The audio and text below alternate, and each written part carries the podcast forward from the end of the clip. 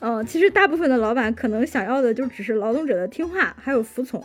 那么最方便的让人听话服从方式，就是把劳动者聚集在一个全景敞式监狱里面，监督他们的工作。因为人在一直在一个高强度下去工作，其实是不太可能的，所以他一定需要休息。我觉得这个时候的你，你就不应当叫他摸鱼，因为如果你一直在干干干干干干干干活的话，其实你的脑子是不可能能够运转的。就是相当于我们要有一个结构性的。思考方式在，不是说我一个人就为我这家大公司创造了什么价值。我觉得都是你可能一点点的先影响你的小老板，然后再影响你的大老板，而让你的大老板能够再去影响你的大老板的大老板。当未来人们更少的工作的时候，同时也能创造出更多的工作机会，这样大家就皆大欢喜，就不会有的人很忙九九六，有的人完全得不到工作机会，就找不到价值感。我相信这个人均工作时间整体降低，根本不需要什么政策制定者去努力。我觉得广大人民的心声就是这样的，大家希望更更多的时间去休闲、去玩、去发挥。刚才小坡说的，发挥创造力。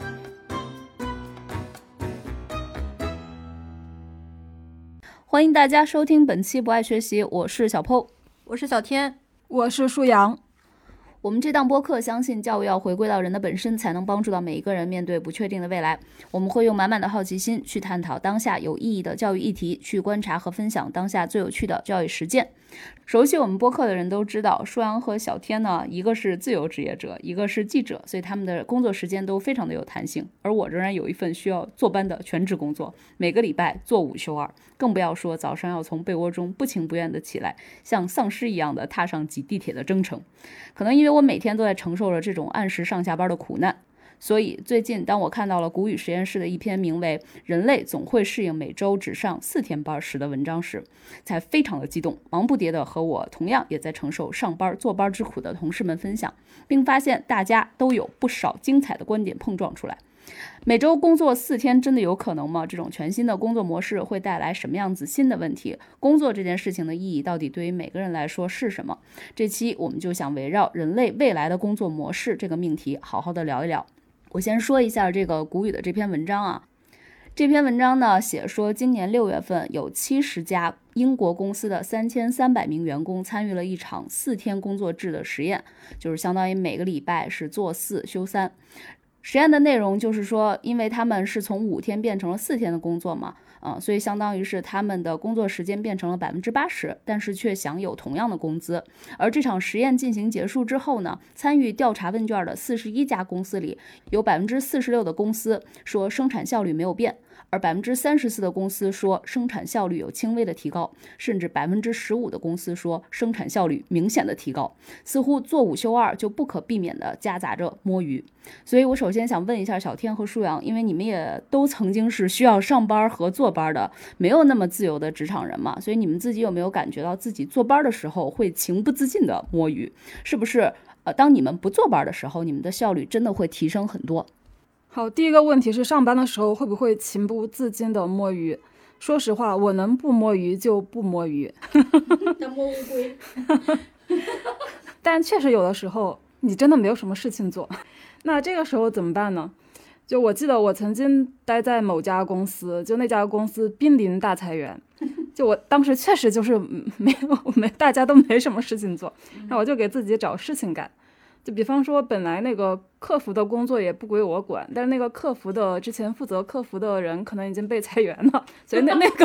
那个岗位他们也根本就不想去再招一个人，觉得没人干了都无所谓。然后我就甚至就会主动把那个工作给接过来，就很热心的去用户群里跟大家聊聊天，给给大家答疑解惑。然后我们的用户就是在使用我们那个产品的时候，我还去当水军给他鼓掌。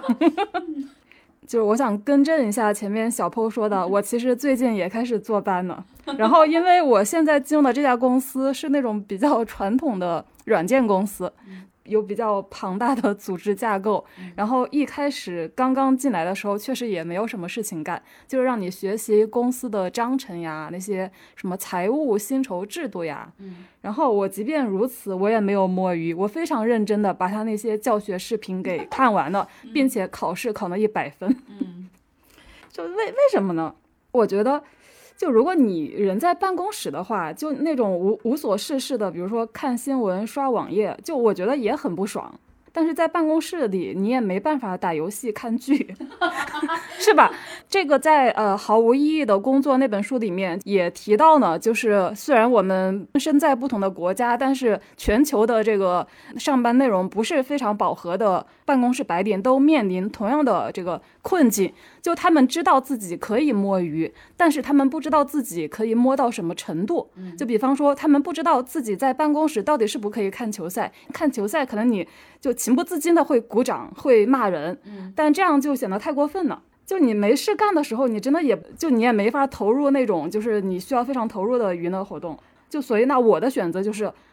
那我尽量就是不摸鱼，就甚至包括我在工作时间的时候，就是跟工作无关的闲聊天，我是我也是尽量避免。我有段时间是在谈恋爱，然后那个男生有时候上班也会给我发信息，然后我也会准时到下班点的时候再给他回信息，就在下班路上给他回信息，然后后来他也不会再在上班时间再给我发信息。嗯，就因为我觉得，就比方说。你谈恋爱这个事情，其实你也是很容易引起你的情绪波动的。那我觉得就更需要在时间上跟这个上班也需要进行一个隔离，就不要把上班的情绪带到谈恋爱中，也不要把谈恋爱的情绪带到办公室里啊。所以，我即便是在没事干的时候，可能都不会回男朋友的微信啊。就我一般就这样的。嗯。然后第二个问题是说，当我们如果坐班的时间变少的话，是不是效率会提高？那我觉得是肯定的，因为那个实验不也说了嘛？就那些企业大部分大部分是觉得效率提高了的。这个这个实验已经告诉了我们答案。刚才舒阳说的时候，让我突然想起来那个一个美剧叫《人生切割术》，我不知道你们看过没看过。它就是讲，反正在遥远的未来吧，他发明了一种科技，这个科技可以在你脑子里面做一个像开关一样子的东西，这样子你到工作的时候，你就完全切换成了另外一个人。就是你，你可以把它理解成另外一个人格，或者其实就是另外一个人的状态。然后他在工作上面的那些记忆不会和你日常生活中的记忆产生任何的重叠。嗯，所以你在工作状态里面，你说这个，因为你会隔离嘛，就是也不回短信，然后就是跟你的日常生活也已经没有什么关系了。你说的时候让我非常感觉你很适合做那个手术，你知道吗？嗯，小天觉得呢？我觉得我坐班的时候是肯定会摸鱼的。但一般都是工作完成了再摸鱼，因为这个坐班的工的时间实在是太长了，这一般都得坐九个小时，中间有一个小时吃饭。我觉得你什么工作需要一个人在那儿坐九个小时呢？就我还在读书的时候，有个师弟是四川的，就是他也不是这种成都这种大城市，就是四川可能一个地级市吧。他说他们那儿那边的人每天的事情就是打麻将。就是上班的时候，也是一堆人聚在一起打麻将。我的天呐。然后他说，他说一句话非常一针见血。他说，就是这世上根本就没有什么工作要做，他他都不了解为什么除了四川以外，别的地方的人活得那么累。就是他说，本来也没有什么事儿要要做，你就为什么不玩呢？然后我就觉得这句话其实代表了绝大部分人的工作状态，就是明明没有那么多工作要做，但还是要服从单位和领导的安排，就聚在一起，伪装成工作的样子。当然，这个可能是一一线城市或超一线城市的，可能有些社畜真的是很忙，就是他的工作一定是超饱和的，比如大厂里面的那些人。但是现在好像就是经济不景气，大厂的人也没什么事儿做。就是我在大厂的朋友，就是微信上跟我聊一天的天儿，然后，然后，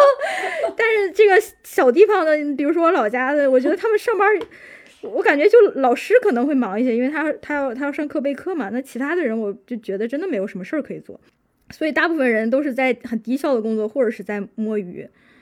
既然大家都知道，就是坐班这件事情会让人低效摸鱼，为什么绝大部分的工作就需要你坐班呢？就是你为什么不能放大家就是回去就一天花个两三个小时把工作处理处理，其他时间就是用来生活？其实这是一个比较合理的方式啊。就是因为绝大部分的工作也许并不需要调动你的这个兴趣、创造力、雄心壮志和主观能动性。虽然说领导们每次都说希望大家把热情投入到工作中去，呃，但其实就是有一本书叫做《工作消费主义和新穷人》啊，这本书最就是前不久好像在豆瓣上也特别火。这本书里面有一句话，就是勤奋和奉献的劝诫显得虚伪空洞，理智的人最好能够洞察本质，看穿老板所布置游戏中的使命感的外衣。其实老板并不希望员工们相信自己说的是肺腑之言。他们只希望彼此对这场游戏心照不宣，并据此行事。其实我觉得我在工作中一个吃了很大的亏，就是我把老板说的那些使命价值感都当真了。我以为他说的都是真的，但其实就是 我们都是心照不宣的谎言。嗯，其实大部分的老板可能想要的就只是劳动者的听话还有服从。那么最方便的让人听话服从方式，就是把劳动者聚集在一个全景敞式监狱里面监督他们的工作。嗯，就是不让他们去生活，因为这个生活就会带来很多的热情，带来很多的创意，带来很多的这个其他的想法。那这些想法可能对于他做的工作只是流水线上的这个搬运工这样的性质的工作来说，就他不需要这些东西，就是最好不要激发他的创意，最好不要激激发他的主体性，呃，就让他。把把它监管在一个固定的空间里面，然后占用他一天清醒的绝大部分时间。然后我之前也和就是这个四天工作制哈，就是小坡说这篇文章里面就是屡屡提到一个人，就叫王兴坤啊，就是他是这个天津师范大学研究工作伦理的一位老师，就是他给我举了一个非常极端的例子，就是比如这个亚马逊的这个仓库里面，就是这个一个搬运工或者快递员，他连小便都要就是拿个空矿泉水瓶解决一下。因为那个流水线不允许他出去上厕所，嗯，然后创意性的就需要最大程度调动劳动劳动者聪明才智的工作，他可能就会允许弹性办公和不坐班。啊。比如说一些文化公司，它也会弹性工作和不坐班。因为我一直都从事文化工作，所以其实对于上下班这边其实也还都没有卡的特别严，嗯。然后我之前是在一家就是小型的一个就小而美的一个文化公司。跟这个王兴坤老师做过两期播客，就是在聊这个工作的问题。然后我说我们我们单位也是弹性坐班制的。然后王兴坤就说，他说任何一个聪明的老板，呃，如果他想要调动最大程度调动员工的主观能动性的话，他都不应该就是早九晚六那样子。哦，我之前在工作里面确实尝试过，就是我觉得跟小天说的很像吧，就是你得先高效的干完自己的工作以后，然后你就会选择摸一会儿鱼。因为确实啊，我首先是不知道舒阳为什么能够就是找出那么多你可以掺和的工作，就是对我来说，我觉得好像没有那么多，对吧？就是而且我已经很高效的、很 focus 的在完成我的工作。我玩完以后，我却其实觉得都不叫摸鱼，我觉得这个叫做合理的休息。还有的人会主动找老板要工作。啊，对，我我我我我想应该也是会有这种人，但我不是啊，我觉得我就是一个正常人。那我觉得我在高强度的完成自己的工作以后，我做的事情叫做合理的休息啊，就它它不叫摸鱼，因为人在一直在一个高强度下去工作其实是不太可能的，所以他一定需要休息。我觉得这个时候的你你就不应当叫他摸鱼，因为就像小天说的，你八个小时九个小时，如果你一直在干干干干干干干干活的话，其实你的脑子是不可能能。够运转的，对，嗯，尤其我们现在基本上已经不怎么做体力劳动了，对吧？除非说你一动动脑子以后，你接下来找到一个活儿，就是你要帮你们办公室的那个打水送水阿姨把你这个水箱给放上去啊，或者说你做一做清洁保洁工作啊什么的，否则我想不出来什么方法是能够真的说就是去切换那种状态的。啊，但是我也确实是觉得我在工作过程中，如果真正做到休息的话，其实是非常难的。因为在这种环境下，就是刚才舒阳和小天都提到了嘛，就在工作的那个场域里面，其实你是会被环境改变心态的，所以很难真正的做到沉下心来。就我确实是会感觉到有那种无时无刻不被监控的那种的眼睛，好像就在我的四周。所以你休息的时候会怎么样休息？我以前就曾曾经那个尝试过，在那个工作间隙的时候看一会儿书，就看一会儿闲书，嗯，但后来后来我觉得我看不进去，所以我不厉害，就是我看不进去，然后我还特别痛苦，我觉得我好不容易就是拿出一点时间来休息，但我其实没休息进去，然后时间还在流逝，我又浪费了这个时间。啊，所以我就觉得非常的不爽，嗯，然后我相信那些就是，嗯，有一些人，因为我知道他们可能会去打开什么 B 站视频去学一些什么内容，甚至我有认识的一些人，他会打开呃考公的那种的那个 B 站上的视频去学一学，就考公务员的那种的那个那个题呀啥的。但是我觉得其实这真的很难啊，就是因为在那么一个。近乎于全景式环形监狱的那样子的一个 一个空间和场域里面，其实你的心态是不太一样的，啊，然后我个人是会认为，如果你真的没有办法进行这种合理的休息的话，这就意味着即使你摸鱼了，没有真正在工作，其实你也没有办法为你接下来的工作去蓄能。长此以往下去的话，为什么说效率就是那些做四休三的可能会高很多？而且这个刚才书上说了嘛，实验已经验证了嘛，他们就是高，对吧？那为什么高呢？可能就是因为我们平常的这种的摸鱼，我自己身体力行的感觉到，就是我没有办法为我接下来的工作，为我接下来的是脑力所蓄能，所以长此以往就会让我们进入到一个恶性循环，它就会让我们越来越疲惫和低效。那一周的五天，可能到了星期五的时候，已经基本上你这个人形这个工具人就已经没有任何的电力 和能量了。对，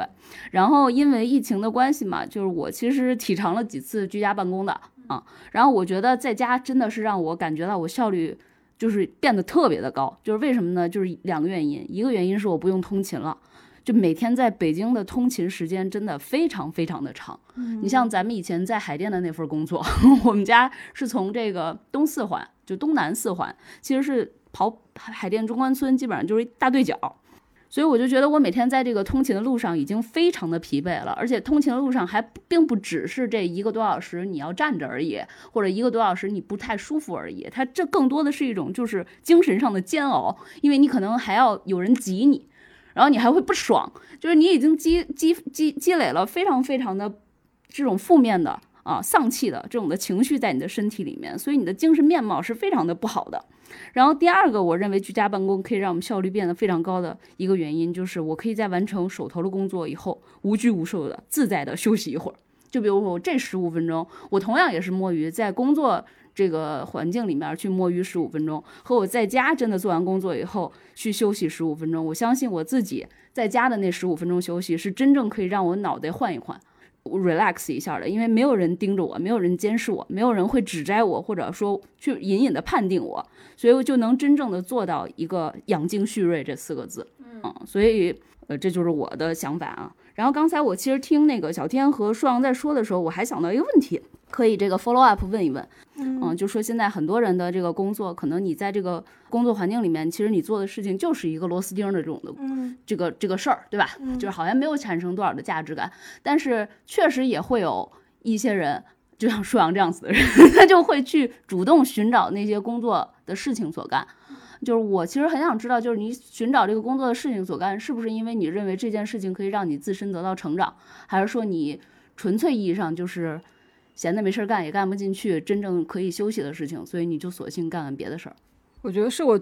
我的确觉得那个事情是有意义的。就比方说，我觉得我跟用户聊天也是有意义的。就我能知道那些人他到底是些什么样子的人，当时我们所在的那家公司所造的那个平台的用户到底是谁。嗯嗯，我觉得这些信息都对我来说是有意思的。再再我再举个例子，因为刚才小破不是说上班的时候摸鱼看书嘛，然后我就想到。我新进入了这家公司，之所以我在前一周完全没有正式干的情况下，还能在那办公室每天坐上八个小时，就是因为我有书看。但那个书呢，就不是我主动看的，是我们那个大老板的自传。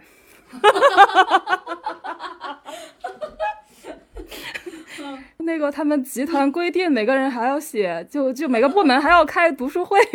你为什么还做过这么离谱的工作？不是做过，是现在正在做。正在做。对啊，他就说在这个礼拜是靠这个撑下去的。对，因为那个书确实还挺好看的，就我没有把它当做是摸鱼，因为这个它真的是公司布置下来的一个任务，然后我只是比较认真的在对待这个任务罢了。我自己还是有收获的，嗯，就是那本书里面，我觉得还是有很多有有有营养的东西，嗯。那再比如说，可能可能我的上司给我发了一堆熟悉公司的一些文件材料，那我也会去认真看，就就可能我比较擅长从这些事情里面找意义吧，嗯。就我之所以这么说，是因为其实也有大量的终身学习的这种的书籍，它其实是在不断的强调说，呃，每一份工作可能都有它非常。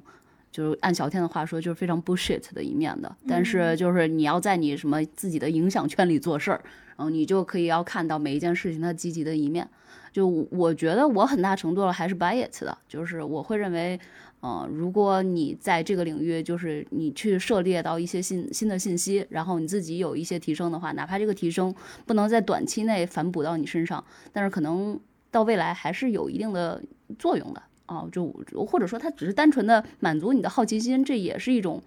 嗯，比较好的反馈吧。嗯，但是我相信肯定也会有很多人会认为这是一种老板的这种 CPU。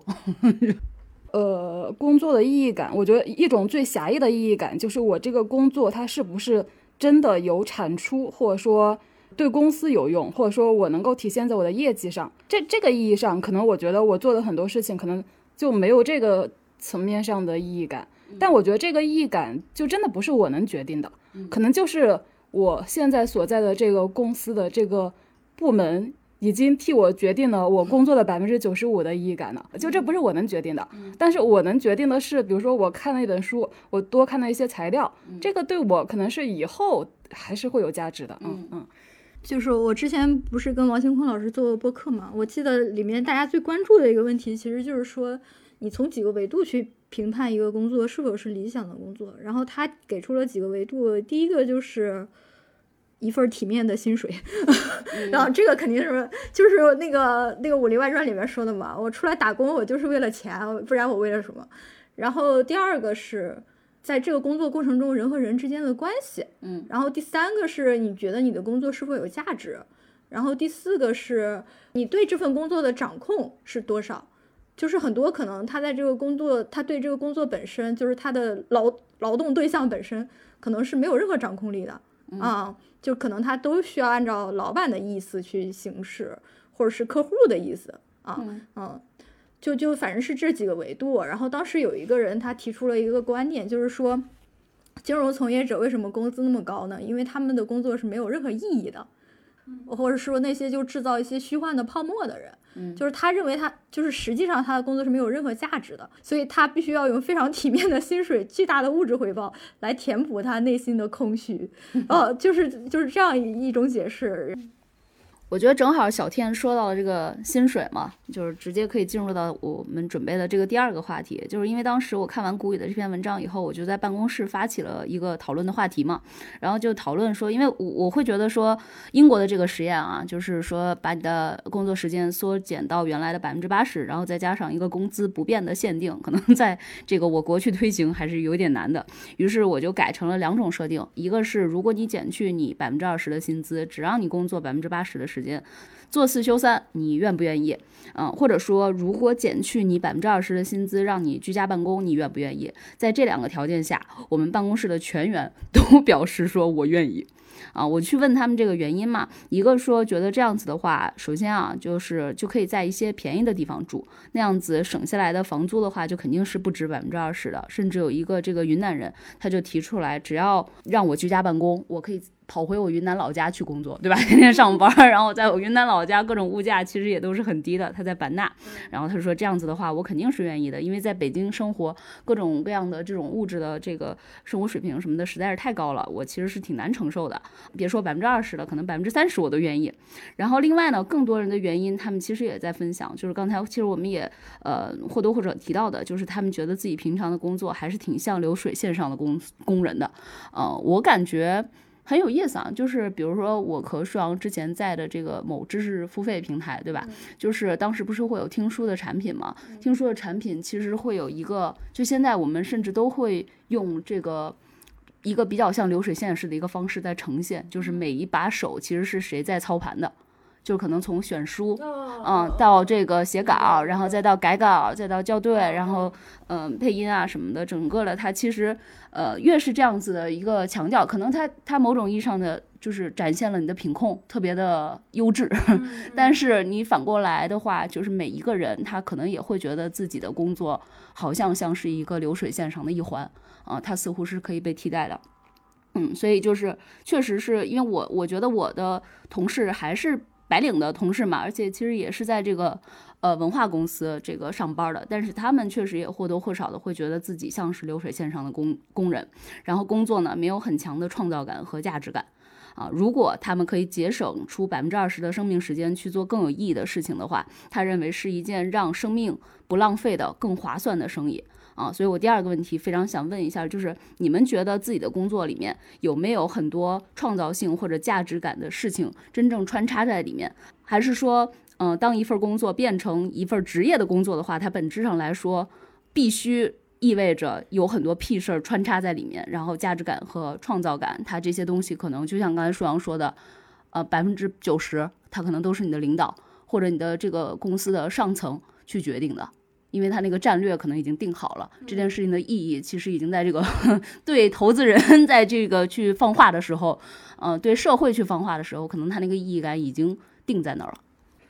嗯，其实我想先说一下小破刚才说到的，就以前那个天书产品，就它在对外呈现的时候，呈现的是一种流水线式的一个生产流程。嗯，但我觉得那只是它呈现的一个效果，它为了让用户觉得我这个东西的品质是很是很稳定的，每一个关节都有人把关的。但事实上，就作为一个听书的一个节目，或者说一个收费的一个知识产品，我觉得它的生产过程绝对不是一个机械的流水线式的，它是充满了大量的脑力和创造力的那个东西在的啊。我觉得所有的内容工作都是如此，啊，所以我并不同意说那个听书产品是一个流水线生产出来的，嗯。所以小破的问题是会觉得自己的工作中有很多没有创造性和价值感的事情在里面嘛？嗯，因为我的工作还是经历比较特殊嘛，就不能代表芸芸白领。之前还是做媒体做内容比较多，所以这些工作绝对是都是创造性的。但你说价值感，我觉得价值感这种东西就看你怎么理解呢。我我觉得价值感其实还是有的，因为不管你做出的东西，呃，它受众多还是少，它还是有受众的。啊，我觉得这也是不管是做媒体还是做内容的人的一个呃优势，这也是为什么很多人他愿意，就是即便这个行业就薪水不高，也没有什么涨涨薪的前景，但很多人还是会投入到这个行业，就因为这个他在工作的过程中还是能够发挥他的创造力，能够给他带来一些价值感的，嗯。但是因为比如说我现在的工作可能就性质跟之前就是不太一样，那我怎么理解价值感这个事情呢？我觉得，因为在任何大公司里面，就你肯定有非常多的层级嘛，那你其实本质上还是你要为你的这个部门的大领导去服务，可能你是去去成就他，然后他才能够去就更好的成就你，所以就是相当于我们要有一个结构性的。思考方式在，不是说我一个人就为我这家大公司创造了什么价值，我觉得都是你可能一点点的先影响你的小老板，然后再影响你的大老板，而让你的大老板能够再去影响你的大老板的大老板，嗯，就都是这样子的。因为每个人你能做的事情都是有限的，我我觉得这也是为什么在很多大组织里面，大家会觉得自己做的都是狗狗屁工作，因为他确实他没有很能够感受到自己做的这个工作的实际效用，嗯，我觉得是这样子的，嗯。但其实你要知道，当你进入到一家，比如说一家比较大的组织的话，比如说一个大厂，这个大厂它之所以能那么赚钱，完全基本上是因为它的创始人之前找对了那个大方向，就形成了这个大势。所以你后面所有的人都是吃这个红利的人，就你不要把自己想象的那么重要，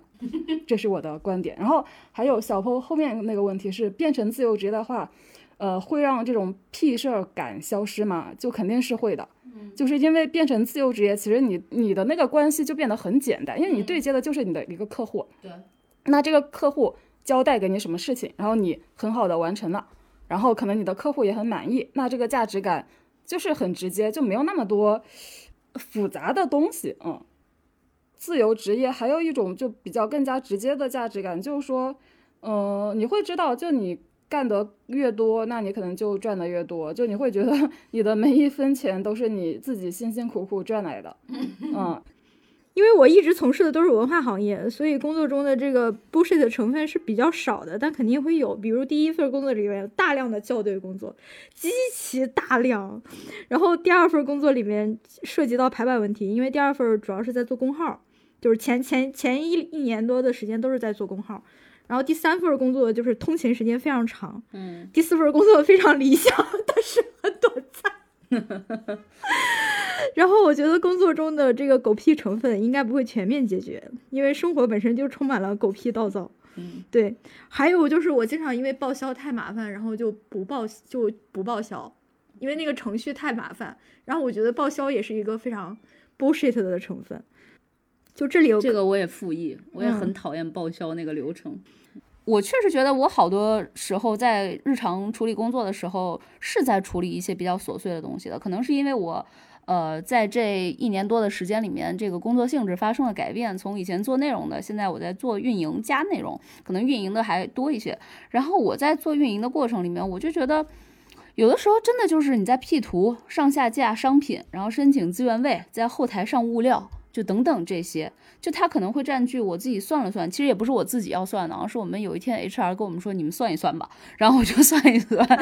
对，然后我算一算，发现说他可能会占据我百分之三十的时间。那我另外的百分之七十的工作吧，不能说是完全完全完全就是创造性的工作，可能中间其实会有一些大量的人际沟通的这种事情，嗯，不管是公司内部的，还是这个跟其他外部平台的啊，当然也有一些内这个跟内容啊、创造性啊相关的事情，但是其实你算一算的话，就会觉得那百分之三十的时间还是挺扯的。嗯，我会觉得他他还是挺屁的，但这种屁呢，它又似乎是一种结构性的屁，因为因为我的这个工作就决定了，就是你我不能像一个撰稿撰稿人，或者说一个这个以前记者啊什么的，我就是完成采访、写完稿，或者说我编完片子这事儿我就完了。啊，我肯定要跟一个这个系统里面的各种各样的角色打很多密切的这种的关系，所以就很。很难就一下子说，我通过百分之二十这个工作时间的缩减来解决这个结构性的问题，因为它是一个就是这个工作性质所决定的。所以我自己也会畅想未来啊，就是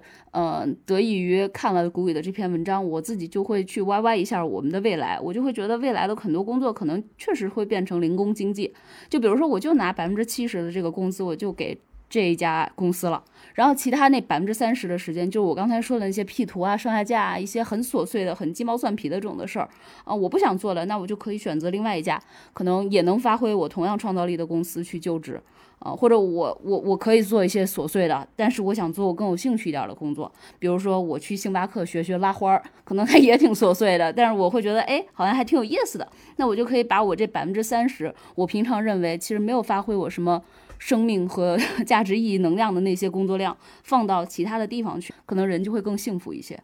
对，所以就是正好你们其实也没有回答我刚才的问一个问题嘛，就是如果让你们去降薪的话，啊，你们愿不愿意接受？啊，不管是让你们这个居家办公也好，还是说让你们从做五休二变成这个做四休三啊，甚至更多，你们愿不愿意？我觉得降薪百分之二十，我还是愿意的，因为我本来对钱也无所谓。我 更希望，我更希望自己能活得舒坦一些。比如说，如果他降薪百分之二十，让我可以居家的话，嗯，就我就不让我去通勤，我肯定是愿意的。嗯，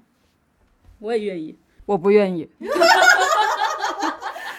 得到一个在乎钱的人了。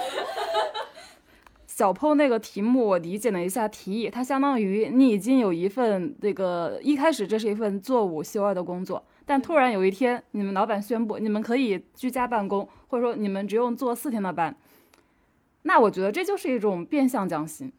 因为我觉得我干的还是这份活，我的实际的贡献是不变的，就不管他这个工作制的形式是什么，就是我觉得我对这家公司的贡献是不变的，所以我是不会接受这种变相降薪的啊，嗯，所以我觉得真的要。进行工作制的改革的话，我觉得不是说在现有的这个员工头上省钱，是你这家公司的老板，或者说你在招聘人的时候，你首先要想清楚，就是你怎么设计这个岗位。就比如说你要区分全职和半职，嗯，就比方说一个岗位，它依然是一个需要五天工作制的一个岗位。其实，其实我觉得是不是？远程办公都是要看情况的，因为有的岗位它可以远程办公，有的岗位它是，呃，我其实除了前台保安，还有保洁阿姨，我不知道什么岗位是不能远程办公的。如果大家都远程办公，也不需要前台阿姨还有保洁。对。就包括是几天工作制，我觉得也是需要根据工作性质来设计的。就比如说，有的是一些服务性、支支持性的岗位，他的确需要别人找他的时候，他就能够找到。比如说，专门负责什么公司负责什么 IT 这个支持的，那你就是别人呃遇到什么问题，你就是随时要去响应的。那我觉得这样的人，他肯定还是要，比如五天都是白天全全时在岗的嘛。嗯啊，但是有的工作他可能就没没必要呢。啊，就比方说。呃，之前我在很多很多年前就知道，就是在媒体行业有一家半月刊的杂志，就已经在推行自己独有的工作制，就是好像是上七天休八天，呃，因为这是符合他们的工作节奏的，因为他是半月刊嘛，就半月出一期刊物。那他们的这个岗位，他们的编辑的岗位，当然也是全职岗位，不是说只给他发 月薪的一半，就当然还是一个全职岗位，但只是说，就他们根据他们的工作性质去设计了这个这个工作制。比方说他是上七天班休八天，但并不是说在这个休八八天的时间里，就编辑就完全是什么活都不用干。就因为你这个新闻行业的呃性质，就决定了编辑肯定也是随时随地在关注新闻的嘛。他可能在脑子里也会去呃留意选题，只不过相当于是到那个后面的七天里，他们会把想法集中到这个上班的七天里去讨论和处理。啊，这这其实就是相当于他是根据自己工作性质去灵活的设计了这个呃工作时间这个工工作制。所以我觉得。呃，你到底是远程也好，或者说是做几休几也好，都是要根据这个岗位去设计的。它并不是，它并不能够成为一个降薪的理由。这是我的观点。我觉得我能同意这百分之二十，主要是因为我自己算了算，我自己的日常通勤以及到办公室以后要点外卖什么的，其实它加起来估计也差不多占我百分之二十了。啊，所以我算一算，我就觉得也挺好，就至少我这笔钱就。省下来了，我只不过不给公司了，嗯，但是我同意舒阳的意思啊，就是你这工作就是这么多，就你不能 说我的效率提高了，你就让我把钱给变少了，所以所以就是我觉得你在原则上是非常有原则的一个人，我跟小天就属于非常的好逸恶劳，嗯，然后刚才其实舒阳说到那个点，就是有很多公司其实它是这个岗位在设置的时候就没设置好。就是确实就是现在这种半职或兼职的形式没有成为主流，或者说，就因为很多很多事情，当很多人都开始这么做，那大家都会觉得啊，我可以有这个选择。但只是因为好像没有人这么做，那一家公司的不管是 HR 也好，还是一个管理要招人的这个部门的管理者，他也不会主动去提出来啊，其实我我们这个岗位不需要招一个全职的，只需要招一个兼职的。嗯。就因为大家都不不不会去主动去打破一个旧的习惯嘛，嗯。嗯，但但其实，在某些岗位上，就是可能兼职是比较常见的，比如说保洁阿姨，就比如一家小公司的保洁阿姨，她不可能是全职啊，就一个保洁阿姨为同时为很多公司服务，非常的常见，嗯，然后先说这个全职和兼职的最大的法律上的区别，就是交不交给你，交不交社保，对。嗯，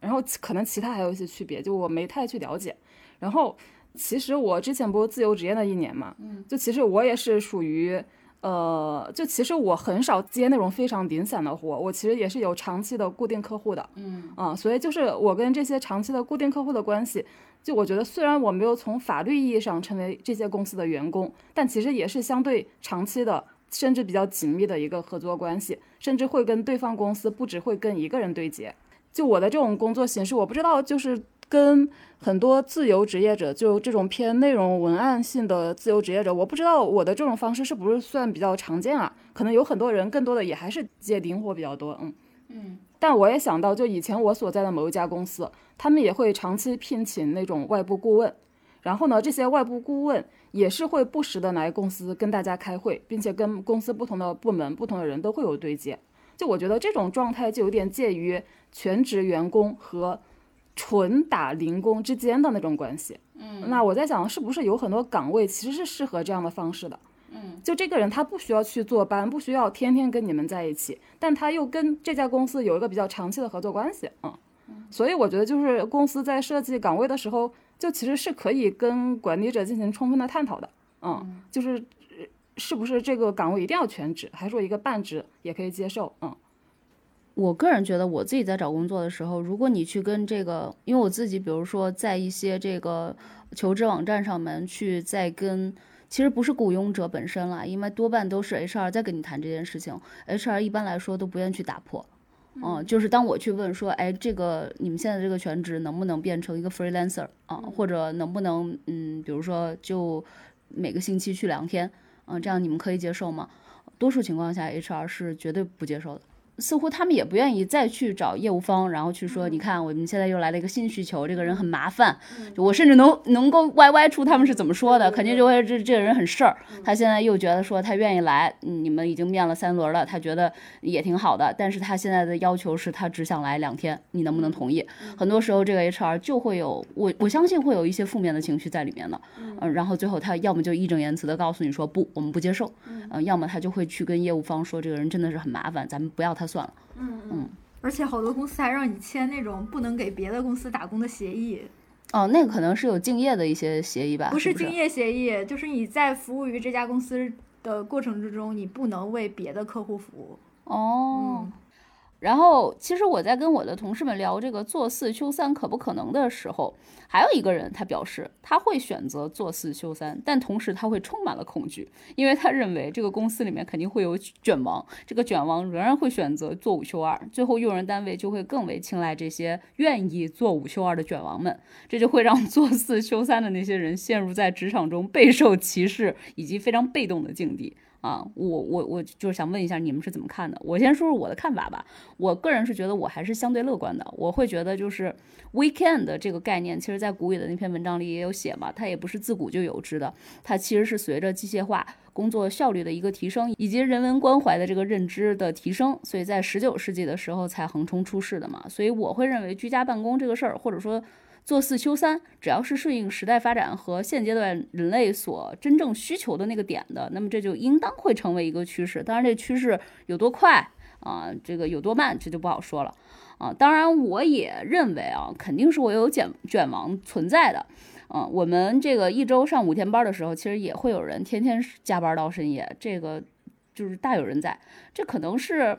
要么就是他们是为了卷而卷，也可能是你没有看到意义和价值感的那些工作。我我觉得这些人就偏偏巧，他们就看到了，对吧？就是我周围也有一些人，就是表示说自己除了工作以外就没有别的生活了啊。所以对这这些人来说，我觉得我一方面也同情他，一方面也敬佩他，因为我觉得他一定看到了他这个工作里面比他日常生活更为闪耀、更有价值的那些点存在，对吧？啊，但既然就是咱们大量的人还在痛苦这个做五休二。呃，以及天天通勤，或者说在痛苦自己的工作没有什么意思的话，就是它也说明了大多数人还是有期待去面临这一种新的选择的。但我以前其实应聘过某个大厂的工作，他们其实是 HR 明确的提出来了，就当时啊，当年就是我们就是需要员工大小周，哦，这其实是意味着我就不给你这种选择了嘛。但是理想的未来的工作模式的话，我觉得至少是卷王可以选择一种活法。一种工作模式，但是不那么卷的普通人，或者我认为其实应当是更大量的这种嗯更大众的这些普通人，嗯，也可以选择另外一种活法以及他自己的这个工作模式啊。其实给大家能够选择的权利是代表着这个社会的一种进步的嘛，嗯。然后另外我还有一种感觉就是，当你每天做了特别多那种琐屑的事情的时候，你的创造性很大一部分真的是会被压抑的。做一个比喻的话，就像是你肌肉。如果你长期一段时间不锻炼的话，那确实就是会萎缩的，嗯，所以即使有些人觉得说，我这没了工作，我也就是每天可能瘫在那里无所事事，那还不如我就拿钱买一些安全感回来，我就还是保持着不变这做五休二。但我觉得那可能正是因为你之前已经被压抑的太久了，你支配自己那种生命去活出那种意义、不断探索新可能的那个能量已经枯竭了、萎缩了，所以其实我们。我还是会认为，就是如果给我这么一个选择的话，我会选择它，因为就咱们至少都可以给自己一个机会嘛。就好多人讨厌锻炼，但你真的如果说锻炼着锻炼着，你跑着跑着，你就会发现有一天你已经不能不再去跑步了。你你会觉得你不跑步，你每你就是浑身难受。那我觉得是同样的道理嘛，就是你可以选择过一个什么样子的人生，每一个人可能选择不一样，但是我们需要有这个选择的权利。嗯，小慧的问题是。就因为总是会有人更卷嘛，所以用人单位还是会更青睐选择那些愿意做五休二的人。我觉得这个问题其实还是我刚才说的，就岗位设置这个阶段是不是可以解决的？嗯，就不同的岗位的需求，他的工作时间、他的薪资水平本来就不一样。就假设如果一家公司他聘用一个每周只用上三天班的人就可以满足这个需求，那他为什么要花更多的钱聘用一个人上五天班？嗯，我我觉得反正就是这个道理吧，可能就是好多人不知道，就是 HR 也不知道。对然后老板也不知道我。觉得他们对于未来的工作模式太缺乏想象力了。我觉得 所以可能就是一个观念上的问题吧，就只要大家打破这个观念，觉得上午休二才是一个正常的作息节奏，人类只有这样，人类才能和平的 发展下去，这个情况就会有改变。因为我记得就是凯恩斯在一百年前就预言了。这个世纪就人类平均每每天就只只需要上两天班，这个我我不是记得很清楚啊，是两天还是一天我忘了。我觉得这种这种改变还有一个好处啊，就是我我的那本书里面，就那本书叫《职场真话》，就在里面我就开玩笑说，当未来人们更少的工作的时候，同时也能创造出更多的工作机会，这样大家就皆大欢喜，就不会有的人很忙九九六，有的人完全得不到工作机会，就找不到价值感。当时我是觉得是开玩笑，现在我觉得这就是这个未来人类这个工作制改革的大方向。就说并不是说要让你一下子一刀切的就把五天工作制变成了四天工作制，而是可以有更多样化的这种灵活就业，以及这个人均工作时间整体降低。我相信这个人均工作时间整体降低根本不需要什么政策制定者去努力。我觉得广大人民的心声就是这样的，大家希望更更多的时间去休闲、去玩、去发挥。刚才小鹏说的，发挥创造力。嗯，真的没有没有人愿意说我。一周四十小时都投入在这个办公室里，嗯，是我们这期其实也是希望这个有关政策制定方可以听到 我们的声音，因为我自己无论是我们仨这么聊，或者说我在我们公司小范围的做这种测试，我做这种调研，大家都是表示了，就是我们愿意啊，我们真的非常渴求这么一天，啊，那明年三月份也许可以就是探讨探讨。啊，我记得在马克思的理论里面有一个劳动后备军的概念，就是说在资本主义社会里面，肯定是有一部分失业或者半失业的人口，这样才能对劳动者起到一定的震慑作用，就是给他们看，就是说，如果你不努力工作，明天你连喝风的资格都没有。所以我觉得这个职场卷王是肯定会存在的啊，但是我觉得目前的这种情况，就是全球经济衰退。再叠加疫情造成的这种广泛失业，再叠加这种极端民族主义甚嚣尘上、局部战争不断的局势之下，我觉得居家办公或零工经济可能会成为主流。所谓的这个稳定的工作就会越来越少，或者说是几乎没有所谓的稳定。你想，连大厂都取消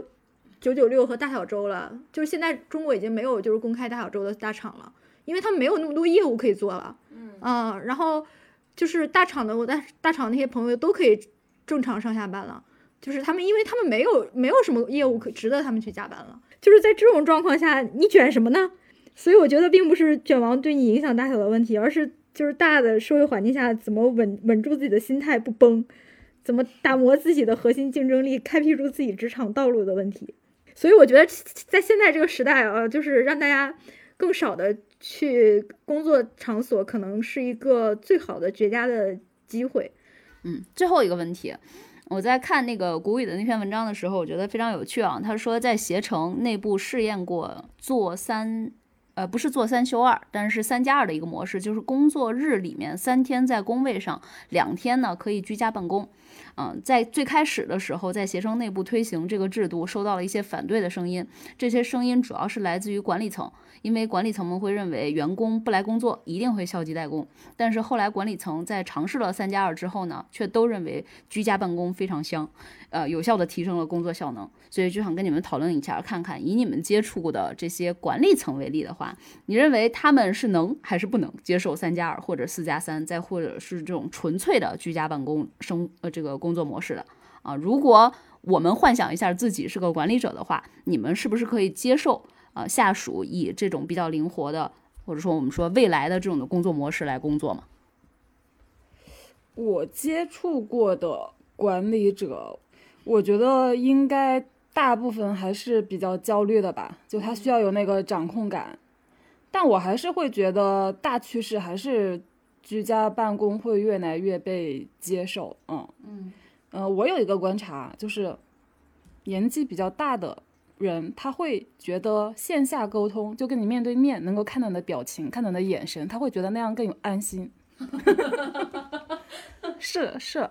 我觉得真的跟这个年纪或代际有一点点关系，因为我觉得就是年纪大一点的人，他们会觉得就人跟人肉体的接触，就是会让人觉得更加的舒服。嗯。嗯，他们不太不太适应这种网络上的沟通，嗯。所以当他们是管理者的时候，就而且我相信很多大老板肯定也是嘛，而且我觉得那种越高层的人，他们其实是越不喜欢这种网络工具，他们就希望找到你，你面对面你跟我说，对，嗯，但是我觉得其实对非常多的年轻人来说，就其实大家都是有点社恐的，大家会觉得我在网上可以聊得很嗨，可以沟通非常顺畅，反倒到了线下会觉得，就我倒不知道怎么开口，我觉得我也比较偏向这种。对 对，这是我的一个观察，嗯。然后还有一个问题是，如果自己是管理者，你接受吗？那那我肯定是接受的，因为刚才说了嘛，我是社恐。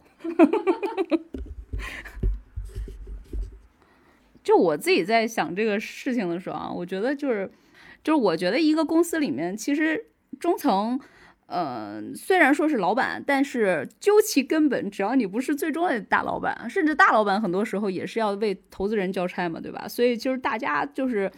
没有人比另外一个人更高贵，大家都是打工人，所以本质上来说，没有谁比我们啊这些打工人要强到哪里去。不过确实，嗯，权力会让人有一些变化的。就比如刚才舒阳不是有说到吗？就是有一些年纪大的或者说位置高的老板，他可能就是习惯性就是这个，比如说小陈、小石，你们俩来一趟我办公室来跟我说一说，对吧？就这这这怎么就能就是说话之间就把我们俩叫到他的办公室，然后开始报告了呢？这很大程度上就是因为呃他认为我们就是随就要随到的，而他的话他就是正好挤出来了这么一个时间，嗯，所以我觉得他是。本质上来说，他的权力可能就是比我们大啊。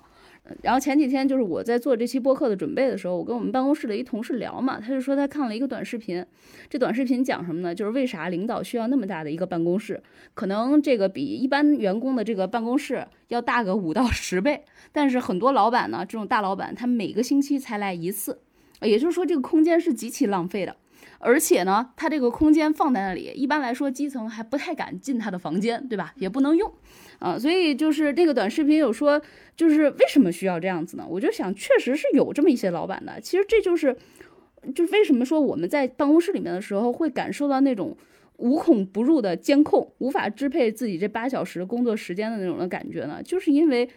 我们觉得有一个权力系统啊，或者说这个一个一个权力的主体是是凌驾于我们之上的。啊，所以这些老板一定会要求员工天天来啊，他们一定会这么要求的，因为他们觉得我能更随心所欲的安排自己的时间嘛。我来到办公室里的时间，我要迅速的找到小陈和小石，我就能快速的找到这些员工，而且进行我自己舒服的、非常高效的这种的对话。那这就是为什么，就是很多老板我自己发现，他们都对员工的时间非常没有概念。比如说超过了十二点，应该要吃饭了。这个老板可能他不饿，他就会要求咱们继续开这个会下去。但是他呢是十一点才来这个办公室的，你知道吧？他是十一点来才到公司的，所以他十一点、十二点的时候他当然不饿。可是我们这些员工可能在九点甚至八点半的时候，肯定不是八点半，因为我们九点来到了这个公司，我们肯定在八点或者说七点半的时候我们就已经出发了，对，开始挤地铁了。所以他是没有办法感受到我们这个饥饿的，于是他就对自己的时间会有自己的那个概念，他沉浸在自己的那个。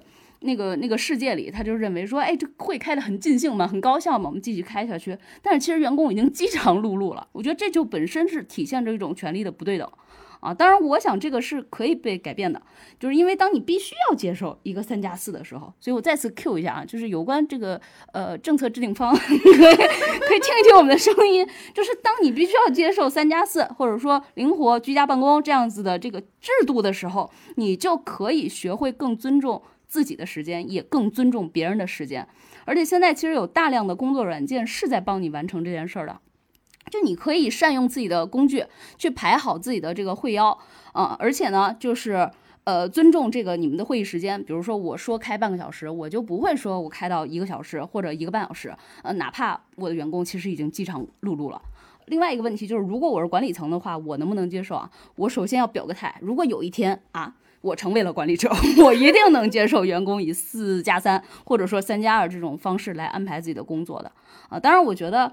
可能完全完全的居家办公是有一点难的，嗯，毕竟很多时候其实见了面我自己会发现，就是大家分享的那个信息量确实会更大一些，嗯，而且很多时候可能我比较习惯就是写白板什么的，就是白板这个东西，就是我发现，比如你在视频就跟人写的时候，其实你是看不太清楚对方在写什么的。当然，也许后面就是工具什么的可能会变得更方便，比如大家人人手一套手写板，那就是在这个视频上应当也是很快的可以分享信息。但是确实也有卡顿啊啥的，就是确实会让你觉得这个开会开的有点不畅不爽。就是那个信息交流没有办法那么高密度的完成，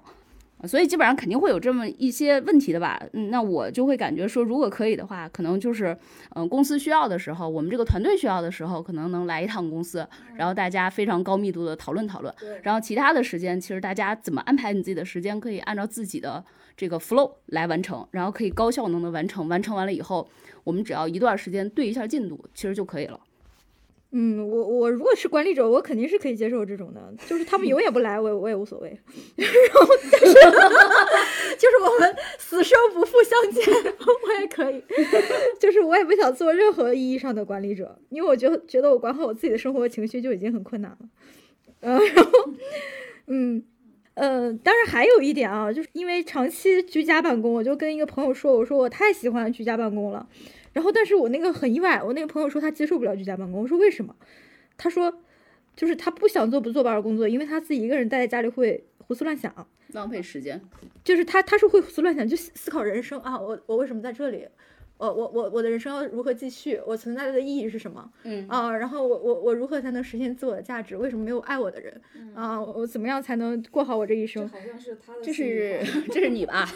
没有，我这个朋友跟我有点像，就是。就是但挤地铁，或者是说在办公室里和人这个肉身接触，他就能从这这些就是正常的生活秩序之中汲取能量。所以他说他他思考上班意义就是不至于让人陷入疯狂，就不让人发疯。就是因为如果你不上班，你不不挤进到这个正常生活秩序里面，你就会被自己许许多多念头拉扯。就是因为上班就代表正常，因为因为在。这个雇佣劳动为基础的资本主义时代里面，就是你打工，你就是一个正常人，是吧？你就能够建构你的社会身份。就我现在见面都是会聊你是做什么的，是吧？你的职业身份就是你的社会身份。你不打工，你就是不正常的人，你就是御宅族、啃老族、呃废物。现在我们每个人的这个身份认同都是建立在自己的这个职业之上的嘛。其实我我我从他的这个观点中，我也想到了，这其实这可能。就是某种程度上，领领导监管下属的一大原因，就是让人如同没有灵魂的小齿轮一样工作，去对抗人身上那些无用的部分，比如说你的兴趣、你的雄心，他们不仅和生产力无关，还会干扰生产所需要的那些有用的部分。就是工作伦理本质上是对自由的摒弃，就是你看不到下属的时候，你就不知道下属他可能会生成某种主体性自我，那你。如果监管下属全部的清醒时间，那么就可以让他成为一直用心打工的螺丝钉。然后，而对打工人来说，如果你还没有对抗系统的决心和能量，那你还不如顺滑的进入这个现实的生活秩序，就顺顺从的接受这个劳动带给你的异化。就是虽然在某种意义上，这是这个弗洛姆说的这个逃避自由啊，就是但是逃避虽可耻但有用，因为它起码就是它换来的就是你你可以看上去非常的正常。所以我也理解我那个朋友说的。那接下来我其实想说一下发疯这个事情，就是就是我想引用一下德勒兹的理论，嗯，就是德勒兹是非常喜欢讨论精神分裂的，因为他认为这种精神分裂是具有激进性，但是现代资本主义社会是对精神分裂加以约束和制止的社会，它建立在自我同一性的基础之上。呃，就是精神分裂恰恰要求颠覆这种自我的统一性，它是一种自我否定，并因自我断裂而走向了外部的欲望流动。我之前啊，我在第一份工作里面有一个姐姐啊，她的故事我觉得就是她有一次真的是在办公室疯狂了，她就开始唱，就一边行走一边唱着儿歌，并且说要张罗，就是买包子张罗给全办公室的人。然后那就是她被这种现代的社会系统，就是原生家庭啊，或者她的生活压力啊，包括一些。呃，非常大的困境，把他彻底的给压抑，走向了疯狂啊。然后再比如说，有一部非常著名的电影，就是八二年的金智英，就韩国拍的嘛。然后那个小说和那个电影里面都有金智英，她有的时候会突然疯掉，就是像她母亲上身一样，在用她母亲的口吻，就是在对自己说话啊，不对，是用她用她用她外婆的口吻来对她的母亲说话，就说她母亲作为女性，牺牲了自己。从小受教育的权利，然后。呃，因为他要去去一个地方做一个呃换洗妇，就是给别人洗衣服，然后靠洗衣服来赚取他弟弟的这个学费，然后后来又嫁人，嫁人生孩子，然后从小当老师的那种梦想完全被抛弃了，呃，就是为为他人所牺牲的一生，啊，然后就是当他精神分裂的时候，你会发现他说出的话全都是清醒的，啊，就有点像《狂人日记》里面所说的一样，啊，但是这种清醒对于。现代的这个社会秩序可能会造成一种冒犯和颠覆，所以这这是对现代社会秩序所不允许的。嗯，所以就是我们要用最最大的权力机制去掌控你的身体，从而掌控你的精神，让你不至于走向疯狂，让你永远能够去顺滑的维持这个资本主义的秩序平稳的运行下去。虽然说这种平稳的运行的是建立在你否定你主体性自我的基础之上的。不是，就是你居家办公了。这些人难道就更容易疯狂吗？对啊，我觉得这没有什么特别直接的关系。啊因为你居家办公了之后，你可能外界规训你的力量就弱化了呀，你就会很容易陷入对自我的探索。那个探索可能会让你陷入两种不同力量的拉扯，然后你就疯狂了。你的意思是说，只要你对自我进行探索，你就非常容易疯？我不是这个意思，我的意思是，现代资本主义社会它是否非常否定一个人的正常情绪的。就比如说，我就是我现在看到很多招聘信息上都会列出一个条件，就是情绪稳定，就是这是他对就是应聘者的一个基基础要求。他希望就是你作为一个合格的打工人，你具有的一个质就是能力之一，就是你有稳定你情绪的能力。但其实我觉得你。你很多时候，我们对情绪的压抑，或者说是对于那种很疯狂时刻的那种那那那种贬斥，其实，在某种程度上是对你主体性自我的一种否定。那如果可以居家办公，就像我们给出的方案一样，什么做三加二的模式，那一个人他可以在居家的时候去放飞自己，就他不是有更多的放飞自己的空间，而不会每天就五天都在那个被监视的情况下。对，按理说，按按理说，这是一种很理想的方式。但是如果如果你还没有能量去做到去建构一个自我的时候，他觉得他希望能靠外部更有强大的力量，彻底的把它规训起来。这个，这个无法理解吗？这可以理解吧？就是比如说，你如果不是啊，但按理说，一般来说，就是你你你被压抑，你被压抑，你被一直压抑着，就是不是更容易产生歇斯底里的疯狂吗？就反而你的情绪是需要被宣泄出来的呀。就是你哪怕不建构你的主体性，不建构你那强大的自我，你有情绪的时候，你有时间宣泄，难道不好吗？对，所以他经常会在下班地铁上呃泪流。对啊，所以如果说他不用下班地铁天天这么泪流，他可以在家里面就用一天的时间去啜泣，那不是更好吗？他他就我我我不太懂，但他会觉得就是用一天时间去啜泣太不正常了。不是小天聊这个话题起点还是说一个人如果在家的话，可能容易胡思乱想。嗯，我觉得我可能有资格来分享一下，因为我毕竟在家里待了一年嘛。嗯，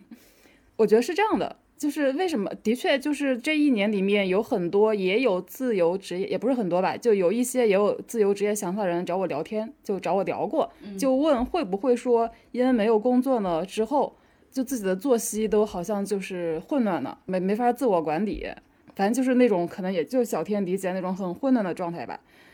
我觉得其实这个只是一个表面上的问题，核心的问题还是，就我觉得不管你是在。坐班在为一家公司服务，还是说你自由职业为多个客户服务，本质上还是你有没有找到自己的价值感。如果你找到了自己的价值感，就你这个心安定了下来，你不会发疯的。极端了？我的天！我觉得你能现在能正常活着不疯，已经是对一个人很高的要求了。就我觉得，就是大家要想一下，就让自己不管是产生情绪问题，还是产生这种各种自我怀疑的原因到底是什么？就可能并不完全是说，就是表面上的那些问题，就说因为你必须坐班，从时间和空间上限制了你。另外，我觉得确实，如果这是一份工作的话，你的情绪就是要稳定的呀。就是当然了，就是我理解小天的意思，就是说任何人都是人嘛，就是你不能。就是说，我们到了工作环境里面，我们就完全不能去有情绪了啊，这个我觉得是可能不太人性化的啊。但确实就是，哪怕你在居家办公，只要你现在手头有一份活儿，你要用一个工作的态度去完成它，嗯，那么你确实就是需要保持一个比较平稳的一个情绪，对吧？你你一下子就是嗨起来了，或者说混乱起来了。嗯，那你这份活儿也没有办法保证它的完成质量啊，对吧？你如果没有创造出来应有的价值的话，为什么你能够拿到一个同等的这个薪酬呢？哎，可是我的情绪太稳定了，就是，所以总的来说，就是我们希望，不管是这个。呃，现在大家还在这个做五休二，还是说未来我们有一天可能会变成做四这个休三啊，甚至说就是完全意义上的居家办公等等各种各样的工作的这个未来的可能的模式，呃，大家都可以在我们这种工作之中找到一些意义感和价值感，也能发挥我们自己的创造性，可能这就是我们这期播客。啊，能够聊到的一个这个边界了吧？嗯，那好，这期播客我们就先聊到这里。听友们如果还嫌不过瘾，可以在评论区留下你的问题，或者关注我们的微信号“不爱学习 Pod”，加入我们的听友群，更多的讨论在我们活跃的听友群里。再见，拜拜。